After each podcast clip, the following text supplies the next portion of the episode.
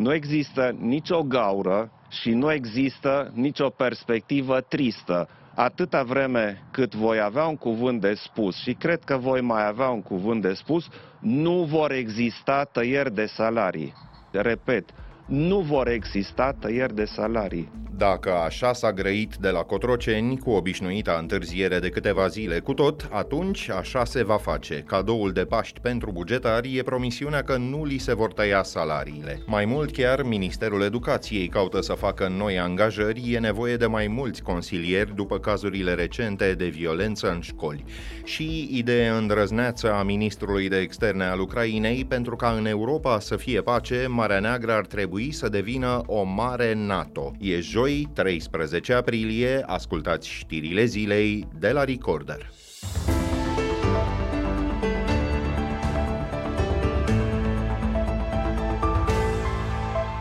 În căutarea unor economii de 20 de miliarde de lei din buget, guvernul nu se va atinge de salarii. Promisiunea repetată a premierului Ciucă a fost întărită azi de Claus Iohannis. Aflat în județul Constanța, președintele a infirmat relatările despre eventuale măsuri de austeritate în instituțiile și companiile de stat. Ultimul lucru pe care mi-l doresc acum, în prag de sărbătoare, să-și facă românii griji că li se taie salariile sau vor fi dați afară. Nu vor fi dați afară și nu se taie salariile. Eu personal sunt de mult în administrație, în politică, am văzut tot felul de măsuri alandala. Eu îmi doresc și asta le-am transmis celor din coaliție, un plan făcut cu cap, adică tăiem de acolo unde se poate tăia, fără a pune ceva în dificultate. Deficitul bugetar, diferența dintre venituri și cheltuieli, era de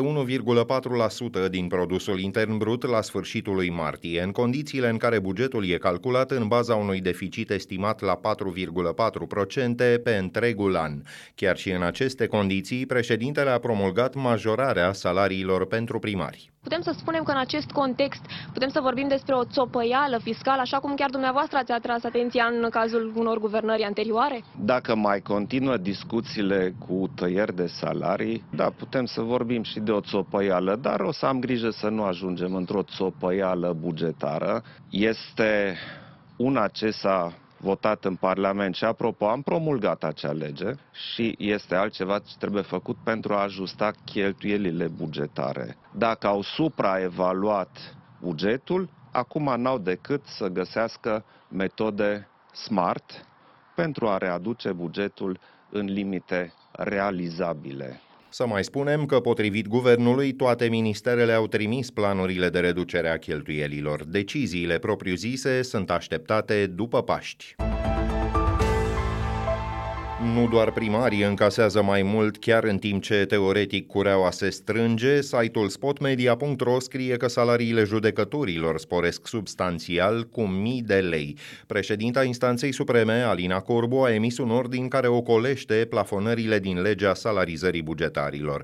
Veniturile se calculează în funcție de un singur indicator, botezat valoarea de referință sectorială, fără să se mai aplice grilele din lege. Ordinul e motivat prin mai multe hotărâri pronunțate de instanțe din Dâmbovița și Ploiești. Acestea au eliminat plafonarea pentru judecătorii instanței supreme. Drept urmare, membrii acesteia încasează circa 3.000 de lei în plus. Majorarea de la curțile de apel e de 2.000. Alina Albu a fost numită, după cum era de presupus, la conducerea DICOT, Procuratura Antimafia. Președintele Iohannis a semnat astăzi decretul. De vreme ce Consiliul Magistraturii nu a fost de acord cu propunerea ministrului Justiției, Cătălin Predoiu a trebuit să reia interviul cu Alina Albu. Avizul CSM e însă consultativ. Noua procuroare șefă va avea un mandat de trei ani. Ea lucrează în instituție din 2008 încoace. Toate parchetele mari, cel general, DNA și DICOT, au așadar echipe noi de conducere. Șefii parchetului anticorupție și parchetului general au lipsit recent de la o ședință a Comisiei Juridice din Camera Deputaților, în care s-a dezbătut pragul pentru abuzul în serviciu, stabilit la echivalentul a circa 50.000 de euro. Ulterior, coaliția a renunțat la idee și a schimbat codurile penale fără să mai instituie un prag legal pentru această infracțiune. Ministerul Educației, instituția bugetară cu cei mai mulți angajați, se pregătește de noi angajări. E nevoie de consilieri școlari, astfel încât unul singur să aibă în grijă 800 de elevi față de 1200 în prezent. Cel puțin trei incidente violente au fost numai săptămâna trecută în școli, în București, Argeș și Prahova. Totuși, hotărârea de guvern care sporește numărul consilierilor a fost emisă încă de acum câteva luni. Doamna ministru Ligia Deca la televiziunea publică. Procedurile de angajare sunt în multe județe în curs, posturile au fost deja distribuite și ne dorim ca prin această creștere să avem mai mulți profesioniști care să ajute la prevenire. În urma angajărilor ne așteptăm ca media să fie de un consilier la 800 de elevi. Tot nu este suficient. Noi știm lucrul acesta. În legea învățământului preuniversitar propunem raportul de un consilier la 500 de elevi. Ideal, ne trebuie cel puțin un consilier în fiecare școală. I regret to say it, but I believe the West had no consistent Black Sea strategy, while Russia has always had one aggressive. Occidentul n-a avut niciodată o strategie coerentă în privința Mării Negre. Rusia a avut una agresivă, revanșardă și barbară. Ministrul de externe al Ucrainei, Dimitro Kuleba, a participat prin videolink la o conferință din București pe tema securității Mării Negre. Demnitarul de la Kiev a repetat că obiectivul țării vecine e să-și elibereze toate teritoriile, inclusiv peninsula Crimea, anexată de Rusia în 2014. It's time to turn Black Sea into what the Baltic Sea has become, a sea of NATO. Mai mult, în opinia lui Dimitru Culeba, Marea Neagră ar trebui să devină ceea ce e Baltica, o mare NATO. Diplomatul ucrainian afirmă că în caz contrar, pacea întregii Europe nu are cum să fie garantată. Marea Neagră și coasta ucrainiană a acesteia au fost teatre de război cruciale de la invazia din februarie anul trecut.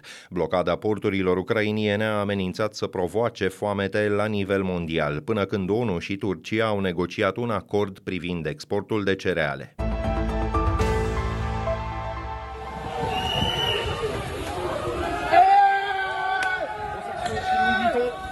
Même titre que Gobelin Croc la semaine dernière.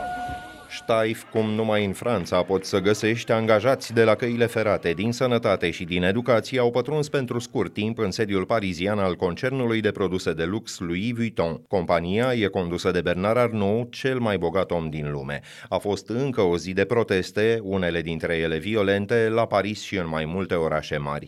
Sindicatele, dar și organizații ale studenților și ale elevilor continuă să se opună majorării vârstei de pensionare la 64 de ani. Curtea Constituțională ar trebui să decidă mâine dacă reforma adoptată prin asumarea răspunderii guvernului respectă sau nu legea fundamentală. Indiferent de rezultat, sindicatele din Franța anunță noi manifestații. E de așteptat ca participarea să fie foarte ridicată la 1 mai de Ziua Internațională a Muncii. Milioane de oameni au luat parte la protestele de până acum.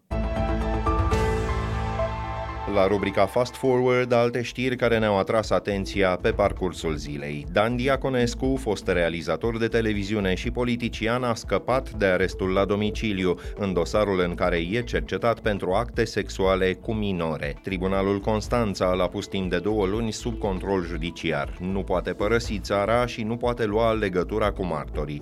Procurorii spun că Dan Diaconescu a făcut sex cu două surori gemene, contra unor sume de 3-400 de lei, deși știa că ele erau minore. Condamnat anterior pentru șantaj, el a fost eliberat condiționat în 2017. Sexul cu persoane minore se pedepsește cu cel mult 10 ani de închisoare, iar folosirea prostituției infantile cu până la 2 ani.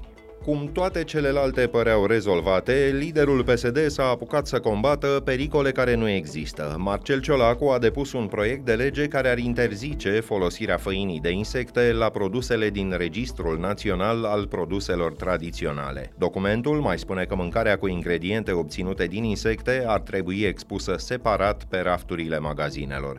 Produsele tradiționale sunt oricum cele pentru care se folosesc numai materii prime locale. Registrul Național național include 750 de produse. Punem punct aici, dacă ascultați însă știrile zilei pe YouTube, vă și puteți abona apăsând clopoțelul care activează notificările. Ne auzim din nou săptămâna viitoare, miercuri pe 19 aprilie. În această sâmbătă însă, rezumatul știrilor săptămânii e de găsit în newsletterul nostru scris realizat de colega Anisandu. Vă puteți abona pe recorder.ro la rubrica Newsletter. Sunt Filip Stan David, toate cele bune!